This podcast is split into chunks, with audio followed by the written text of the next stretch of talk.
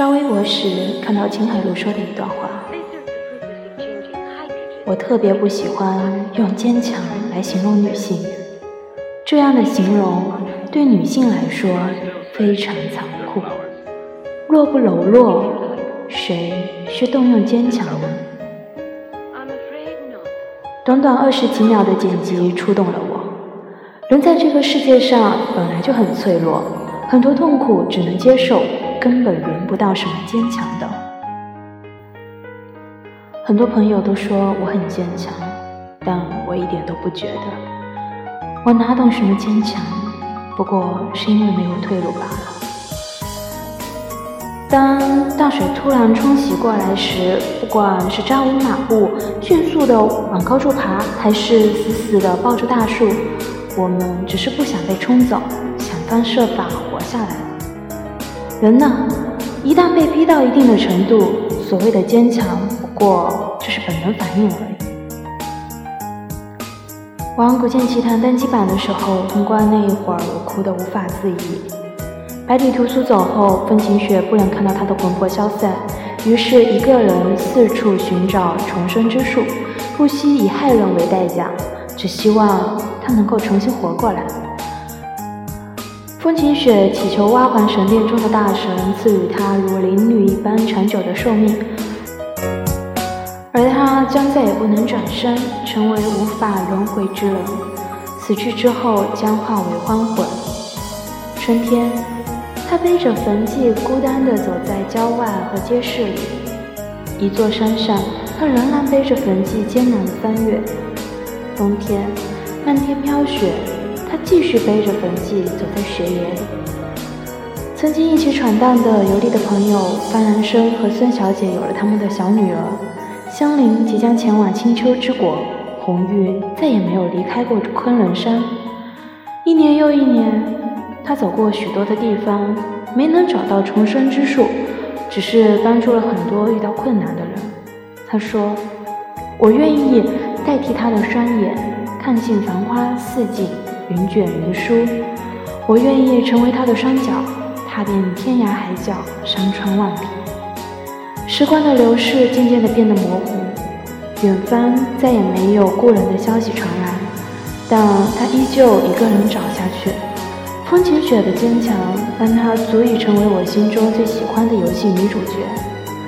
坚强是人生必经的一种不正常状态，它与成长、成熟。有着相同之处，需要一定的时间、精力和积淀。它和软弱、痛苦相伴而生。痛苦过，软弱过，你才能知道如今的自己是否坚强。我的班上曾经有一个数学成绩特别突出的男生，大家都叫他数学神。他能解决每一次考试中的绝大多数题目。甚至一些偏题怪题，我的经验还抵不了他的技巧。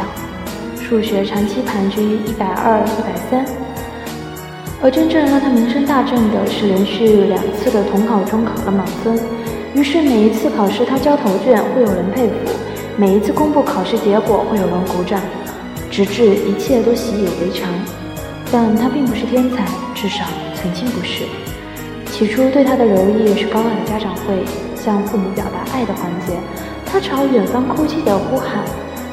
后来每一次录信息与父亲相关的那一栏，在他的表中总是缺失。他乐观开朗，有感知别人悲喜而转换相处方式的情商，能和身边的人打成一片，而不是自视甚高遭人嫌弃。也许是生活中经历过一些重击，让他变得刚强而有韧性。往往。也只有最能承受苦难的人，才不会去轻言悲伤。在与他的交谈中，他说初中曾经一度差的没有办法，是老师的重点培养对象。因为拖后腿，常常放学的时候要被留下来做完作业才能回家。后来我又和他高一的班主任、科任老师交流，大家对他的印象都不深刻，只觉得他资质平平。他从资质平平向数学神进退，应该需要经历许多没有人知道的黑夜和心酸。诚如他在班级日记里写的那样：哭的时候没人哄，我学会了坚强；怕的时候没人陪，我学会了勇敢；烦的时候没有人问，我学会了承受；累的时候没有人可以依靠，我学会了自立。有些艰难安静，不着痕迹，却已然成为习惯。坚强不是咬紧牙关，有泪不轻弹，不是冷漠无情、麻木不仁，也不是逃避问题、自我放逐。坚强是在你流过泪、流过血、遍体鳞伤之后，依然选择继续在人生道路上前进。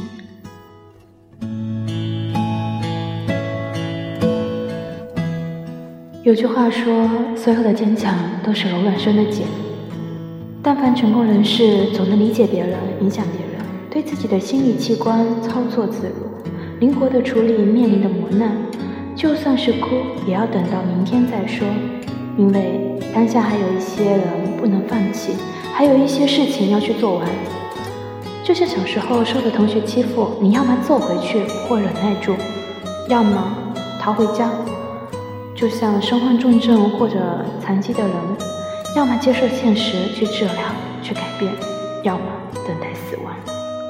就像因突然的灾难而失去一切的人，要么收拾残局从头开始，要么永远的一无所有。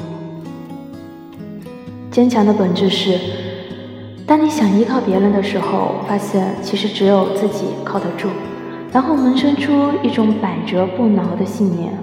所谓坚强，是你知道自己即将迎来可怕的局面，还是会让自己在等待中渐渐平静？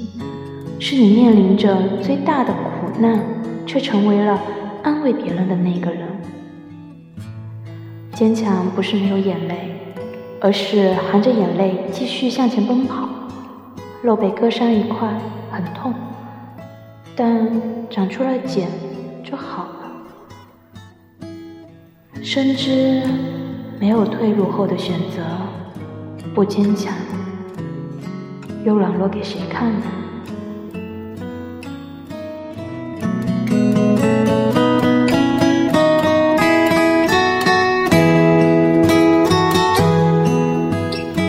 大家好，我是自由的杨咩，很高兴能够用我的声音来陪伴着大家。如果你喜欢我的声音，欢迎关注我的荔枝 FM 幺七二八。幺九三，同时我的微信公众号“纯梦女王”也已经正式开启使用了。另外，我的头条号呢也是“纯梦女王”，欢迎大家能够关注“纯洁的纯，梦想的梦，女王”。嗯如果大家喜欢我呢欢迎你们能够持续的关注我以及支持我谢谢你们祝你们今天晚上有一个好梦。